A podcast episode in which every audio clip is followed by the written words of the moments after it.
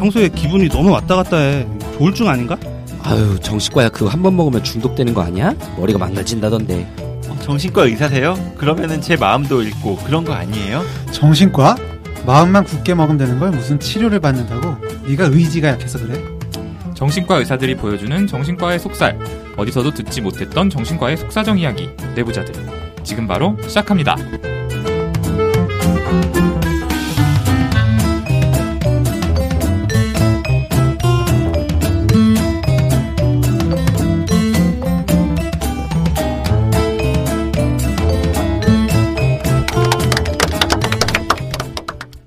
네, 안녕하세요. 젊은 정신과 의사들이 하는 솔직하고 은밀하고 자상한 정신건강과 마음 이야기, 내부자들입니다. 네, 오늘 다섯 번째 방송 녹음 위해서 이 자리에 모였는데요. 오늘 녹음에는 환자 바보 윤희 선생님께서 급한 개인적인 사정으로 아쉽게도 불참하셨습니다. 뭐 사실 육아에 전념하고 계신 박찬유 선생님은 지금 방송에서 사라지신 지가 꽤 됐는데 저희도 연락이 안 돼서 언제쯤 복귀하시는지 복귀는 하는 건가요? 보고 싶네요. 보고 싶으신가요? 개인적으로. 전 4명 되니까 뭐 제 지분 늘어나는 것 같고. 아, 지분 싸움으로 생각을 하고 있나 봐요. 약간 복귀 안 하시길 바라시는 것 같은데요. 어쨌든 뭐 함께 시작은 했으니까 그만두더라도 저희한테 연락 한번 주세요. 이 방송 들으시면은 예, 카톡방에서 말도 좀 많이 하시고 연락도 주시고 좀 그렇게 부탁드리겠습니다. 그러면 오늘 방송 참여하는 4명 한번 소개해드리고 본격적인 방송 시작하도록 하겠습니다. 아, 네 안녕하세요 김지용입니다.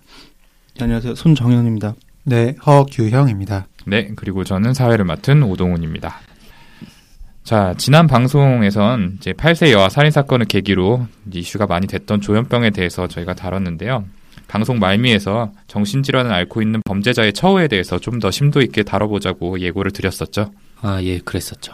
어, 그래서 오늘 방송 시작하기 전에 아, 시작은 이미 했지만 일단 먼저 제가 하나 말씀드리고 싶은 게 저희가 지난번 녹음할 때는 언론에서 이제 용인자의 조현병 진단이 밝혀졌다 이런 식으로 얘기하고 있었는데 그 후에 후속 기사들에서는 의무 기록이 확인된 건 아니라서 조현병 진단을 받았는지 알 수 없다 이런 식으로 나오더라고요. 그러니까요. 예.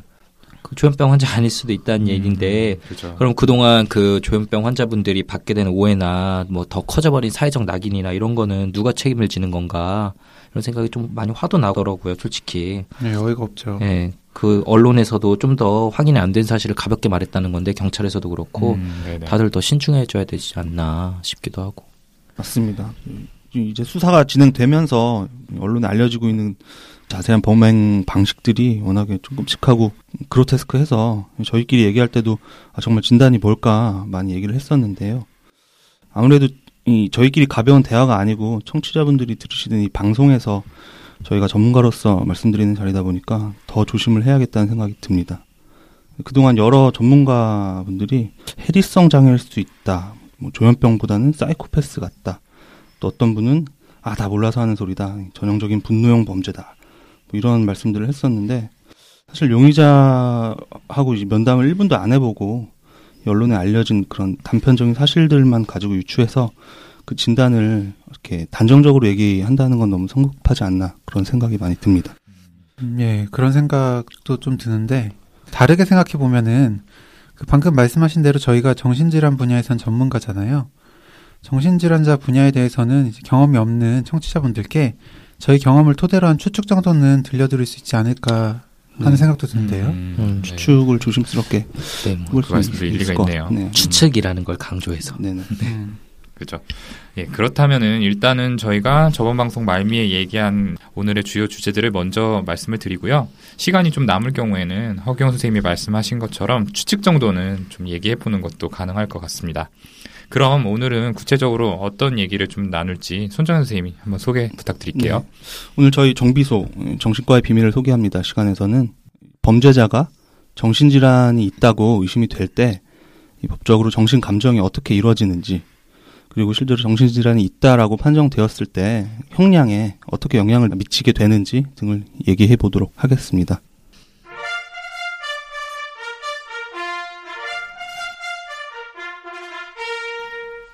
네. 사실 이제 저번 방송 녹음을 하고 나서도 이 8세 여아 살인 사건에 관련한 기사들이 올라올 때마다 어쩔 수 없이 리플들에 좀 눈이 가더라고요. 특히 이제 여러 가지 좀 자극적인 리플들 중에서 나도 조현병으로 진찰 좀 받자. 이게 사고 쳤을 때 감형해 주는 무슨 보험이냐, 살인 면허냐 이런 식의 좀 공격적인 리플들도 있어서 조현병으로 진단을 받으면 형을 안 받는다는 식의 인식이 좀 많이들 되고 있구나라는 생각이 들었어요. 이게 진짜일까요? 아, 그쵸. 이게 너무 자극적인 표현들이긴 한데 방금 말씀하신 것들이 근데 조현병으로 진단받으면 형을 안 받는다 이 얘기가 사실 일부 맞는 얘기이기도 해요. 이게 또 최근에 이슈가 된 다른 판결인데 청취자분들도 많이 들으셨을 거예요. 작년에 어머니와 아들이 악기가 씌웠다면서 마귀가 씌웠다면서 딸을 살해한 사건이 있었거든요. 근데 그게 이번에 1심 판결이 났는데 살해 행위는 인정되지만 어머니 김 씨는 환각, 피해 망상, 양극성 정동장애, 즉 조울증 증세로 사물을 변별하거나 의사를 결정할 능력이 없는 심신 상실 상태에서 범행한 것으로 판단, 처벌할 수 없는 경우에 해당된다고 무죄 선고를 받았어요.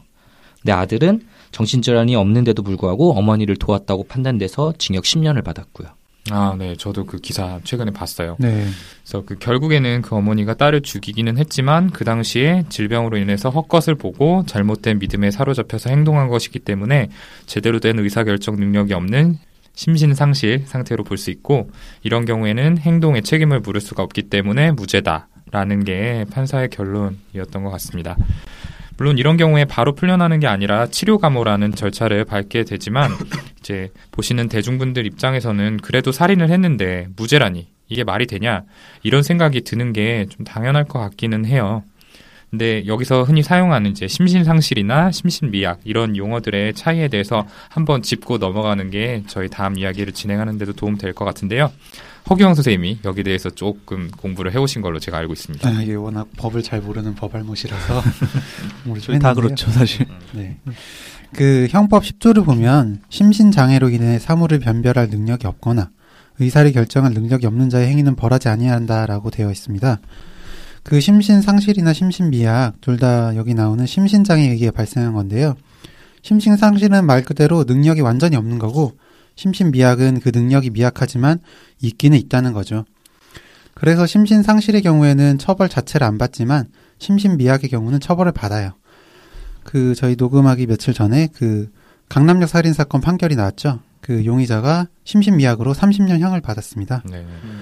음, 아까 그 지용 형이 얘기한 것처럼 딸을 살해한 아주머니 케이스와는 달리 용의자가 어느 정도 의사 결정할 능력이 있었다고 법원에서는 판단을 한 거죠. 음, 그러니까 결국 심신 상실이냐 미약이냐는 범행 당시에 그 용의자한테 사물 변별 능력하고 의사 결정 능력이 일부라도 남아 있었냐 아니면 완전히 없었냐 좀 그게 핵심인 거겠네요. 근데 결국 이제 심신 상실이나 심신 미약 둘 다 심신 장애가 있었다는 게 먼저 인정이 되어야 해당이 되는 걸 텐데 이 심신 장애라는 거는 어떻게 판단을 하게 되는 건지 여기 대해서도 좀 설명이 필요할 것 같아요. 쉽게 생각하기로 내가 누구를 죽여놓고 환청시켜서 그랬다. 라고 주장만 하면은 무죄되는 거 아니냐 이렇게 생각하실 수도 있을 것 같아서요. 예, 손정현 선생님이 여기 대해서 얘기 좀 해주시면 좋겠네요. 예. 최종적인 판단은 결국에 그 어디냐 법원에서 담당 판사가 하는 거기는 한데요. 그 판단하는 근거로 중요한 참고되는 역할을 하게 되는 게 정신 감정이라고 하는 겁니다. 그 해당되는 용의자가 실제로 심신 장애가 있는가 판단하기 위해서 정신과 병원에 일정한 기간 동안 입원을 시키고 그 기간 동안에 정신과 의사 그리고 나머지 치료진이 면담하고 관찰하고 평가한 검사들을 전반적으로 종합해서 그 내용을 토대로 해서 의견을 제출하는 겁니다. 저희도 이 주치 교수님 지도하에 써본 적이 있죠, 다들. 그죠. 예. 다들 몇 개씩 써봤죠. 몇 개씩 써봐야 전문의가 될 수 있기도 저 하고. 자격 요건이 아, 예, 있었죠. 예. 예. 그 주로 이제 자동차 사고나 뭐 산업재해 같은 사고 이후에 정신가족 증상이 생기고 또 뭐 남아있는 경우에 감정을 하는 경우가 좀 많았던 것 같네요. 물론 이제 범죄 관련한 감정도 꽤 있었어요. 네네. 제가 음. 봤던 분이 좀 기억이 나는데 주기적으로 백화점에서 물건을 훔치다가 잡혀서 이제 법원에서 감정 의뢰가 된 분이에요. 네, 면담을 해보니까 절도 행동을 통한 쾌감으로 물건을 훔쳤다 이런 식으로 얘기를 하시기는 하더라고요. 근데 처음부터 좀 도벽 같은 충동 조절 장애로 참작이나 감형을 받겠다는 의도가 사실은 좀 보였던 음. 분이었어요. 근데 이제 계속해서 면담을 하다 보니까 도벽 환자에서 전형적으로 나타나는 범죄 이후에 뭐 긴장이 확 풀린다든지 아니면은 어떤 동반된 죄책감이나 후회 같은 게 밀려온다든지 이런 것들은 전혀 없고 오히려 반복적으로 말을 바꾸고 거짓말을 하고 이런 반사회적 인격 장애에 좀 가까운 모습들이 더 나타나서 감정 결과를 환자분이 좀 의도한 대로 써드리기는 어려웠던 그런 케이스가 있었습니다. 근데 그 도벽 같은 충동 조절 장애라고 하셨는데 이게 그냥 물건 자주 훔치면은 저희 정신과에서 다 도벽으로 보는 건 아니죠. 네, 그렇지는 네네. 않죠. 네, 그 진단 기준에 예. 그 행동으로 인해서 뭐 긴장이 분출되고 또 뭐 이런 순간에 일련의 진단 기준이 있죠. 순간적인 충동이 올라서 하고 그 이후에 죄책감도 있고 네네, 네네, 그렇죠. 그런 부분들. 네. 그 꼭 감정 평가가 아니더라도 뭐그 지금 오동원 선생님 말씀하신 것처럼 다른 2차적 목적을 가지고 정신과 진료를 요구하는 경우들이 사실 꽤 많아요. 뭐 보상이나 보험 문제 이런 거 가지고 오는 경우가 많은데 제가 전공의 때 경험했던 케이스 중에 그 교통사고 후에 기억력 저하를 호소하면서 입원한 아주머니가 계셨어요. 어, 무조건 기억이 안 난다, 떠오르지 않는다라고 하시는데 의학적으로 봐도 이게 사고와 뇌 손상의 연관성이 별로 없어 보이고 뭐 MRI도 괜찮고 주장하는 기억력 손상의 양상도 일반적인 케이스들하고는 좀 맞지가 않았어요. 근데 뭐 계속 불편하다 주장하시는 분한테 아 근데 사실 거짓말이죠? 뭐 이렇게 물어볼 수는 없는 거 아니에요. 네. 그렇죠. 왜냐하면 의학에서는 일반적이지 않은 케이스들도 가끔가다 있거든요. 나중에 보니까 아 환자 거짓말 아니고 진짜였구나 이런 케이스들이 꽤 있기 때문에 그래서 이럴 때 하는 가벼운 테스트들이 있어요. 대상자는 이렇게 테스트가 된다는 사실도 못 알아채게 진행되는 건데 어떤 식으로 진행됐던 거냐면 교수님 아침 회진 돌기 전에 제가 먼저 환자분에게 설문지 같은 걸 하나 갖다 드려요. 그러면서 이걸 회진 돌기 전에 좀 작성해 달라. 그러고 침대 옆에 테이블에 이렇게 쓱 올려놓고 오는 거죠. 그리고 회진 돌 때 교수님이 어 환자분 그 종이는 뭐예요? 하고 물어보는 거예요. 그럼 그때 진짜 기억력 상실이 있는 환자분은 어 이게 뭐지? 어, 모르겠는데 뭐죠? 이렇게 반응을 해야 되는 건데 진짜 기억이 안 난다면 음, 이런 분들은 아 그거 그 아직 작성을 못했네요. 이렇게 대답을 해요. 반사적으로. 네. 그 순간 치료진들은 이렇게 다양한 감정이 머릿속에 막 휘몰아치죠, 솔직히. 네. 네. 이런 종류의 것들이 몇 개 있죠. 네, 굉장히 좀 많은 케이스가 있었던 것 같아요. 근데 그 이거 듣고 사람들이 악용하는 거 아니야?라고 생각하시는 청취자분들 계실 수도 있을 것 같아요.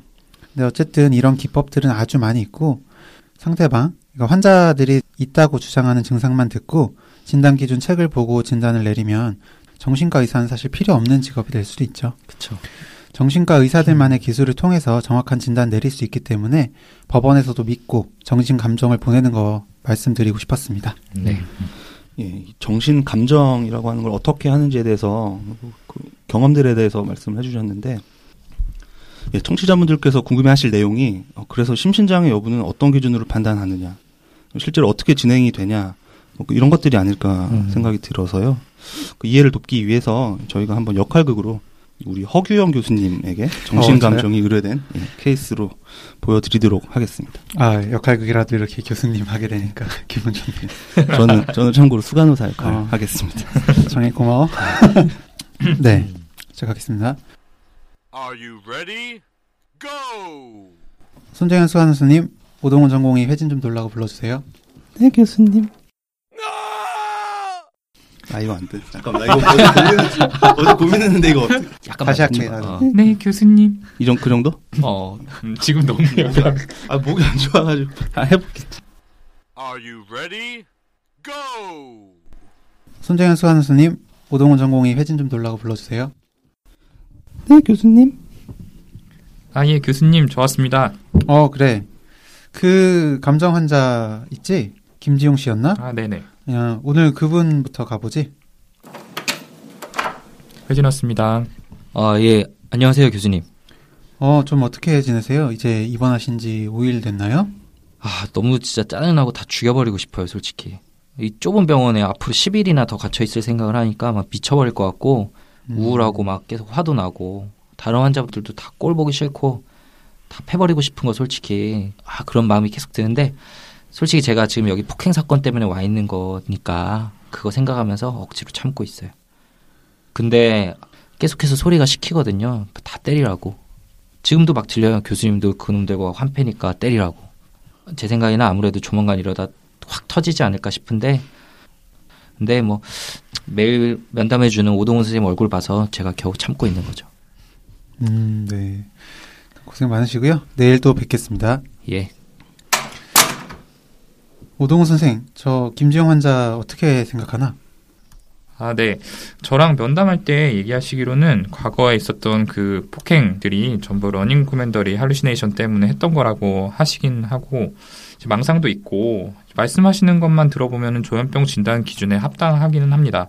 근데 계속해서 그렇게 본인한테 행동 지시하는 환청이 들린다고 하는데 사실 상당히 긴 시간 동안 이렇게 뭐 30분 면담을 하면서도 집중력이 끊기는 일은 별로 없어 보이긴 하거든요. 음, 실제로 환청 듣는 것 같은 모습은 안 보이신다는 거지? 네. 그리고 저나 교수님이나 다 자기를 해치려는 사람들하고 한패인 것 같다. 이렇게 망상을 얘기를 하시기는 하는데요. 면담할 때 저한테 대하는 태도를 보면은 적대하거나 경계하는 듯한 모습은 사실 좀 보이지는 않습니다. 그래서 본인이 주장하는 점 말고는 현실 검증력의 저하라고 볼 만한 부분이 전혀 관찰되지가 않아서 좀 애매한 케이스인 것 같아요. 히스토리상으로도 조현병 환자한테 보일 만한 사회적 기능이 지난 몇 년간 좀 떨어졌다. 이런 것도 없고요. 음, 아무래도 이제 환자분 말씀하시는 거랑 좀 다른 그런 부분들이 좀 있지? 음. 그럼 간호사분들 보기엔 좀 어때 보여요? 김지영 씨 병동에서 좀 어떻게 지내나요? 음, 저희도 그분 입원하기 전에 폭행 사건 이야기 듣고 많이 걱정했었는데 다른 환자분들하고 잘 어울리시더라고요. 탁구 치고 웃고 떠들면서 어울려 다니고 혼잣말 하는 모습도 보고된 적은 없고요. 그래서 다들 좀 저희가 의아해 하기는 해요. 방금 회진 돌 때 교수님께 말한 모습하고는 좀 다르게 지내고 있는 것 같습니다. 음, 그렇군요. 그 오 선생은 이 환자 감정 진단서 양식에 맞춰서 한번 써서 교수실로 가져와 봐. 그 MRI 여자 찍었지? 아, 네, 네, 확인해 보겠습니다. 아, 예, 네. 그거 그 영상의학과 reading도 좀 받아오고 심리 검사 그 full battery 한 것도 심리실에 얘기해서 결과 좀 대강이라도 알려 달라 그러고 그 다 종합해서 심도 있게 얘기해 보고 적어봐야 할 것 같네. 아, 예. 케이스 잘 들어봤습니다. 역시 미래 교수 후보답게 우리 허규영 교수님께서 아주 훌륭한 연기 보여주셨는데요. 이 역할극의 내용 포인트 짚어서 한번 정리 좀 해주시죠. 네, 허기영 교수입니다. 방금 역할극에서 보신 것처럼 법원에서 정신감정 의뢰를 하게 되면 보통 2주 정도 기간을 정신병원에 입원을 하게 되는데요. 환자의 주관적인 진술만으로 진단을 결정짓는 게 아니라 여러 치료진들의 종합적인 관찰, 평가, 그리고 신경심리 검사, 뇌영상 검사 등 모든 소견들을 종합해서 진단 내리게 됩니다. 법적인 문제가 걸려 있으니까 일반 다른 환자분들 진료할 때처럼 공감하고 치료해줘야겠다 그런 마음보다는 좀 공정하고 객관적으로 평가하자라는 마음으로 대처하게 되고요. 이 역할극의 환자 같은 경우에는 환청 망상시켜서 폭행을 저질렀던 것이다라고 주장하고 있는데 병동에서 관찰되는 생활이나 타인들과의 관계에서는 환청 망상 등으로 생길 수 있는 점들이 전혀 보이지 않는 것이 실제 환자라기보다는 형 감량 등의 2차적 목적으로 정신감정을 요구한 케이스일 가능성이 높겠죠. 네, 김지용 환자입니다. 뭐 사실 저희가 좀 극단적인 케이스를 보여드리기 위해서 너무 아, 그러니까, 너무 확연했죠. 예, 예, 확연한 케이스가. 네. 좀 이렇게 표현을 한 거고 근데 그래도 결국 심신 상실 그리고 심신 미약이 무죄나 형 감경을 이끌어낼 수 있는 거기 때문에 이런 비슷한 경우들은 좀 종종 생기기도 해요. 그 심신 상실이 되려면 치매, 심한 지적 장애, 조절되지 않는 조현병, 조증 등 여러 가지 질환에서 가능은 한데 저희 정신과 의사들은 그래서 질환명 자체보다는 현실 검증력의 손상이 실제로 있나 이거에 집중해서 본다고 생각하시면 될 것 같습니다. 네, 그렇죠. 네, 지금 방금 선생님들이 말씀하신 거 정리를 한번 하고 넘어가겠습니다. 심신장애가 있는지를 체크하기 위해 법원에서는 믿을 수 있는 기관의 정신과 의사에게 정신감정을 의뢰해서 그 결과를 바탕으로 심신상실이나 심신미약의 여부를 판단하게 됩니다. 그리고 그 정신감정이라는 게 대상자의 주관적인 진술뿐만 아니라 충분한 기간 동안 관찰한 결과를 기초로 여러 치료진들의 의견을 종합해서 그리고 또 검사 결과까지 종합해서 판단을 하게 되죠. 그래서 이렇게 세밀한 과정을 거치기 때문에 이제 환자분을 이제 정신장애가 아닌 것으로 판단하게 되는 결과들도 종종 있는 것 같습니다.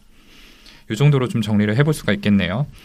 그럼 이제 좀 다른 얘기로 넘어가서 아까 딸을 살해한 아주머니의 경우에는 무죄 판결을 받았지만 치료 감호를 선고받았다. 제가 이런 말씀을 드렸잖아요. 치료 감호가 뭔지 여기에 대해서 좀 얘기를 해볼까요? 네. 치료 감호는 치료 감호 시설에 수용돼서 치료를 받는 거죠. 그 심신장애로 금고 이상의 형을 받으면 최대 15년까지, 그리고 마약이나 알코올 등 물질 중독에 의한 경우는 최대 2년까지 감호가 가능합니다. 딸을 살해한 아주머니는 심신상실로 무죄를 선고받고 치료 감호만을 선고받았습니다. 근데 이제 다른 케이스들에서 만약에 치료 감호와 실형이 같이 나온 경우라면은 치료 감호를 먼저 집행하고 형을 살게 되고요. 치료 감호 기간은 형 집행 기간에 포함이 됩니다.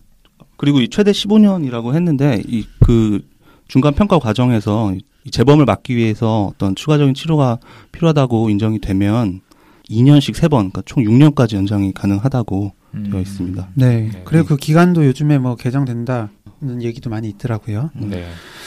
네. 잘 말씀해 주셨고, 그리고 이런 감호의 관리와 집행에 대한 심사 결정은 그 6인 이내의 법조인, 그리고 3인 이내의 정신과 전문의 등으로 구성된 치료 감호 심의위원회에서 하게 됩니다. 네, 지금 허경 선생님이 말씀하신 치료 감호 심의위원회에는 정신과 전문의가 구성원에 포함되어 있잖아요. 그런데 전 조금 문제가 있다고 생각되는 게 그 어떤 용의자를 대상으로 정신감정을 할지 말지 그리고 심신장애 판단을 내릴지 말지는 사법부만의 단독 결정으로 이루어지게 돼 있어요. 그러니까 정신질환이 실제 있지만 잘 안 드러나는 경우들도 있잖아요. 음, 그런 용의자 같은 경우에는 법관이 정신감정이 필요 없다라고 잘못 판단할 수도 있다는 강구할 거죠. 수도 있겠네요. 네. 네. 제가 알기로는 작년에 또 크게 이슈됐던 사건 있잖아요. 수락산 살인 사건이라고 네. 그냥 등산하시다가 아, 묻지, 예, 네. 묻지마 살인 사건 당하셨던 그 사건인데 그것도 이런 케이스로 저는 알고 있거든요. 네, 맞습니다. 예. 저도 그렇게 알고 있는데 그 수락산 사건의 범인이 사실 그 2016년에 첫 범행을 한 게 아니고 2001년에 이미 한 번 비슷한 형태의 살인을 저질렀던 사람이었습니다. 그게 당시에 가족들이 그 범인의 환청을 보고하기도 했었는데 법원에서는 이제 이전에 알코올 사용 장애로 입원했던 그 기록만 참고를 해서 추가적으로 정신 감정을 하지 않고 심신미약으로 간주를 하고 판결을 했다고 합니다. 예. 그래서 치료 감호도 선고를 하지 않았고요. 결과론적인 얘기긴 한데 제때 평가와 치료가 이루어졌으면 15년 뒤에 일어난 두 번째 살인을 막을 수 있지 않았을까 그런 생각이 듭니다. 그렇죠. 앞서 말한 심신장애 여부를 결정하거나 치료 감호 같은 절차를 결정할 때는 전문적인 의학 소견이 좀 필요한데 사실 지금은 김중호 선생님이 앞서 말씀하신 것처럼 법원이 전문가 의견을 참조할 수 있다. 요 정도지 반드시 자문을 받아야 한다. 뭐 이런 건 아니거든요. 당연히 법률적인 부분은 법원이 주체가 돼서 결정을 하는 거지만 이 부분에 대해서는 개선이 될 필요가 있다고 봐요. 그리고 지금 유일하게 정신감정하고 치료감호를 전담하는 국립기관이 국립법무병원이라고 공주에 소재한 이른바 치료감호소 요거 하나밖에 없는데 그것 때문에 민간기관에 많이 기대고 있죠. 이런 부분에 대해서 좀 시스템적인 보완이 필요할 것으로 생각이 됩니다. 그렇죠. 사실 정신감정도 민간병원으로 다 위탁하고 제가 알기로는 국내 치료감호소는 아까 말씀하신 대로 그 공주 치료감호소가 유일하잖아요.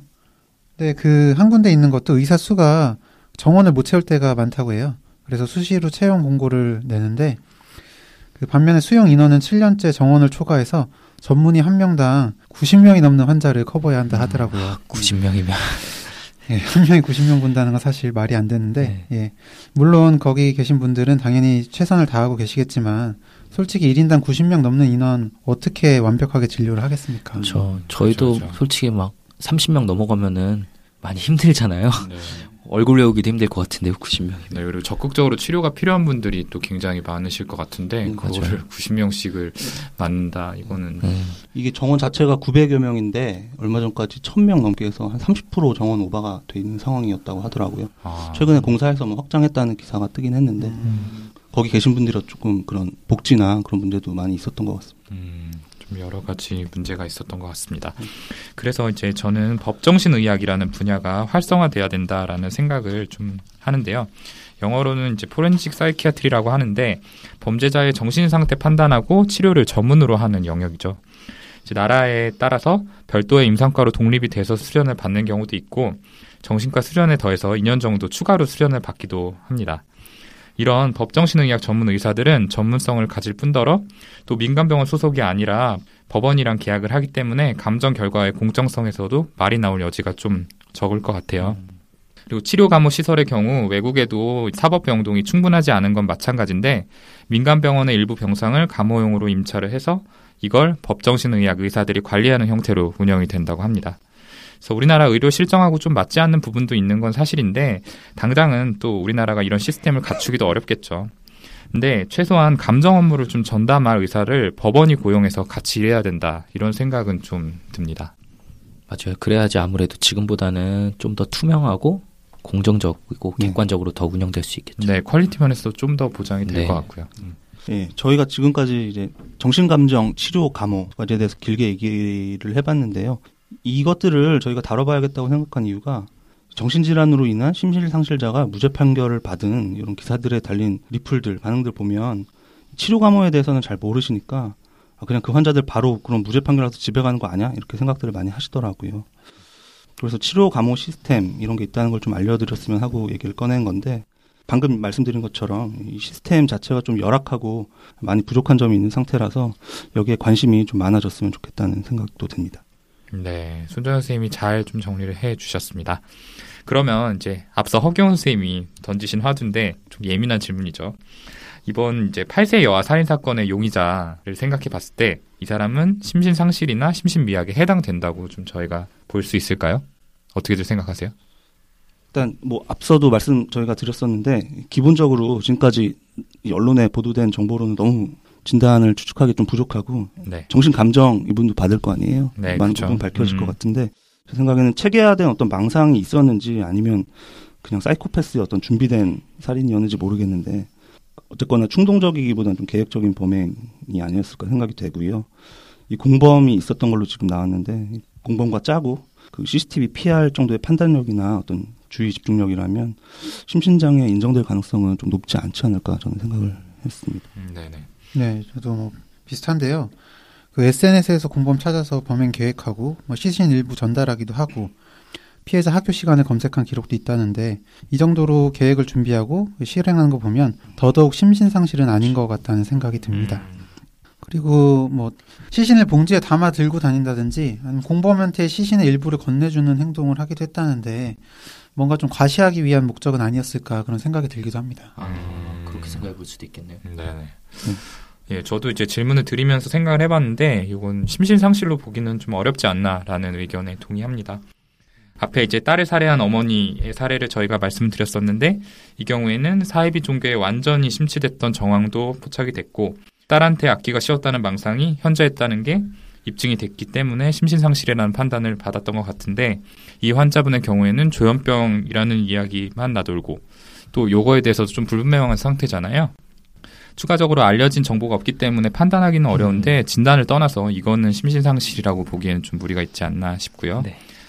그리고 만약에 조현병이 맞고 망상이나 환각 같은 증상이 범행에 영향을 줬다는 게 입증이 되면은 심신미약 상태를 고려할 수 있지만 뭐 솔직히 꿈인 줄 알았다 이런 식으로 얘기를 하시던데 이건 전형적인 조현병의 패턴하고 또 다르다고 보여져요.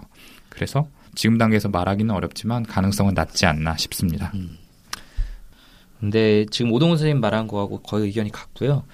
그런데 제 경험상 이렇게 조현병이나 조울병 환자분들 중에 현실하고 이렇게 환상의 경계가 막 깨져버리면서 자신이 실제로 했던 행동들을 나중에 이제 좀 병이 호전되고 난 다음에 아 내가 꿈꾼 것 같았다라고 얘기하는 경우는 실제로 몇 번 본 적 있는 것 같긴 해요. 근데 그런 경우는 좀 병이 좋아지고 나서 나중에 자신의 행동을 많이 회상할 때 그랬던 거니까 차이가 있은 것 같긴 하고요.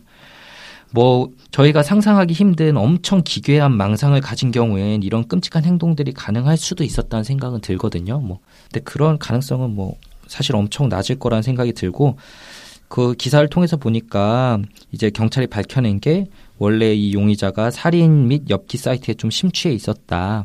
그리고 시신을 토막낸 다음에 그거를 들고 시내를 돌아다니면서 쇼핑도 했다. 이런 것들은 그냥 사이코패스로 더 쉽게 설명될 수 있지 않나 이렇게 생각이 해요. 물론 조현병하고 사이코패스가 두 개가 같이 있을 수도 있거든요. 이제 흔히들 많이 오해하시는 게 얘는 이러이러하니까 사이코패스다. 조현병은 절대 아니다. 이렇게 얘기하시는데 그거는 맞진 않고요.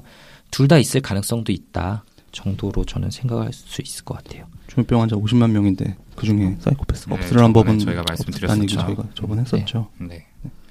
예, 선생님들이 잘 정리를 해 주셨습니다. 근데 앞서 선생님들이 이제 좀 조심스럽다는 얘기를 많이 해 주셨는데 이 부분에 대해서는 좀 청취자분들도 양해해 주셔야 될 것 같아요. 저희가 환자분을 직접 만나서 인터뷰한 게 아니고 언론을 통해서 전달되는 단편적인 정보들로 추측을 말씀드리다 보니까 부정할 수도 있다는 거 이건 좀 양해 부탁드리겠습니다. 저는 솔직히 말씀드리자면은 막 언론이나 아니면 이런 방송 같은 데서 너무 확정적으로 얘기하시는 다른 전문가 분들을 보면 좀 약간 의아하기도 해요. 이해가 잘 안 되고. 네, 직접 보지 않아도 네. 어떻게 저렇게 자신감 있게 얘기할 수 음, 있을까? 네. 또 기사 쓰는 분들은 그렇게 좀 자신 있게 말씀해 주시는 분들을 더 이렇게 참고하기가 좀 음. 쉽고 편할 것 같다는 음, 생각도 그쵸. 들고요. 네. 네. 이 시간 정신질환자가 범죄를 저질렀을 때 심신미약이나 심신상실 여부를 판단하는 정신감정은 어떻게 진행이 되는지 그리고 또 치료감호라는 절차는 어떻게 되는지 여기에 대해서 알아봤습니다. 오늘 이 시간 어땠는지 각자 선생님들 소감과 마무리 멘트 들어볼게요. 먼저 김지용 선생님부터. 네. 저희 오늘은 정신감정이나 치료 감호 같은 요즘 많은 분들이 궁금해 하실 수 있는 주제들에 대해서 좀 얘기해 봤는데 궁금증 해소에 도움이 되셨으면 좋겠네요.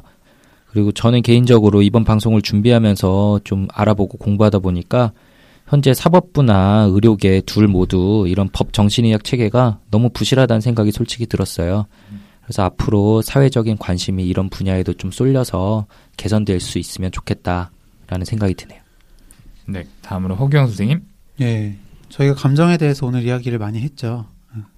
결국 이제 법원의 질의에 그 환자 평가를 정확하게 해서 이제 응답을 해드리는 건데 오늘 좀 본의 아니게 그런 과정에서 좀 거짓을 잡는다든지 좀 이차적인 이득 이런 데 좀 중점을 둬서 이제 말씀을 드린 부분이 없지 않아 있는 것 같습니다. 사실 정말 증상이 심하거나 아니면 사고 이후에 제대로 평가를 못 받아서 보상을 제대로 못 받으시는 분들도 많거든요.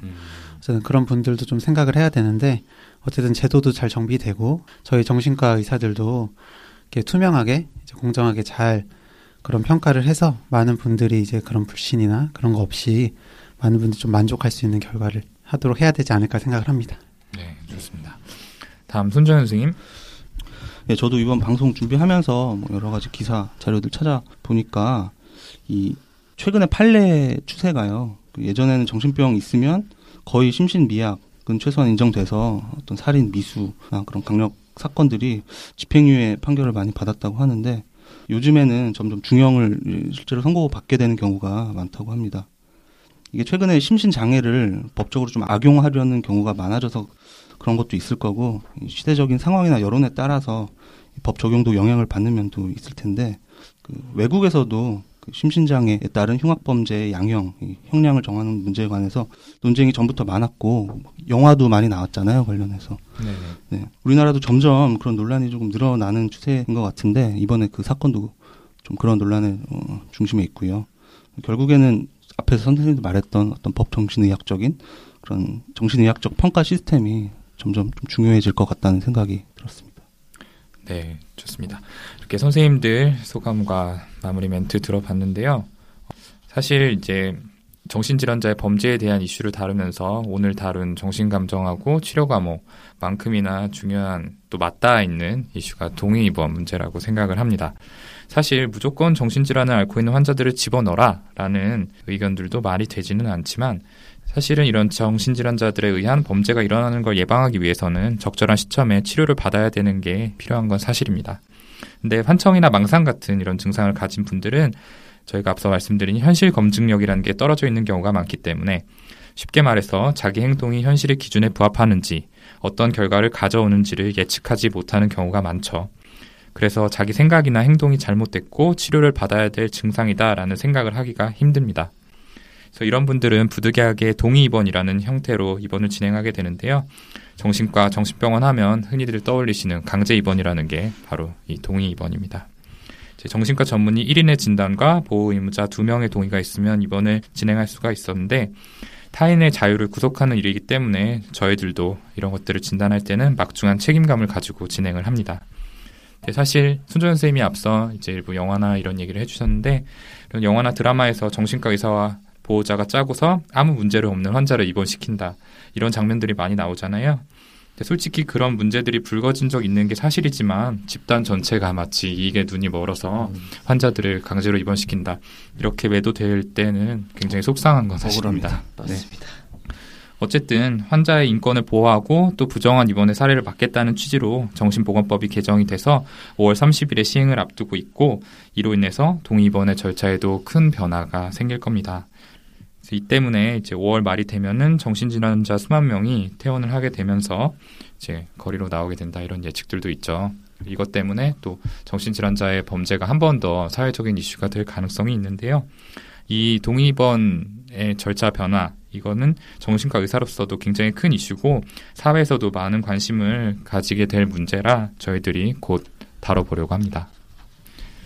네, 그럼 이 정도로 일부 정비소 시간 마무리하고요. 마무리 전에 우리 메일 알림이 손정현 선생님께서 저희 사연과 피드백 보내주실 메일 주소 한 번만 더 알려주시죠. 네. 지난주에 제가 메일 소개를 한 덕에 저희 팟캐스트 순위가 껑충 뛰었죠.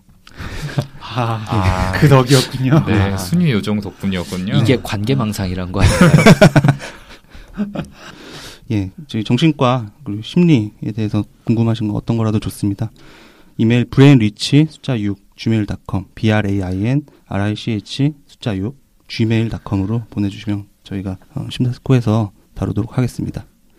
네, 메일 요정 손정현 선생님 덕분에 저희가 큰 수혜를 입었습니다. 아, 진짜 고마워. 네, 고마운 줄 아시면 네 됐습니다. 감사의 말씀을 드리고요. 저희 1부 이걸로 마치고 저희는 2부 얘 왜 이러는 걸까요? 에서 찾아뵙도록 하겠습니다. 감사합니다. 감사합니다.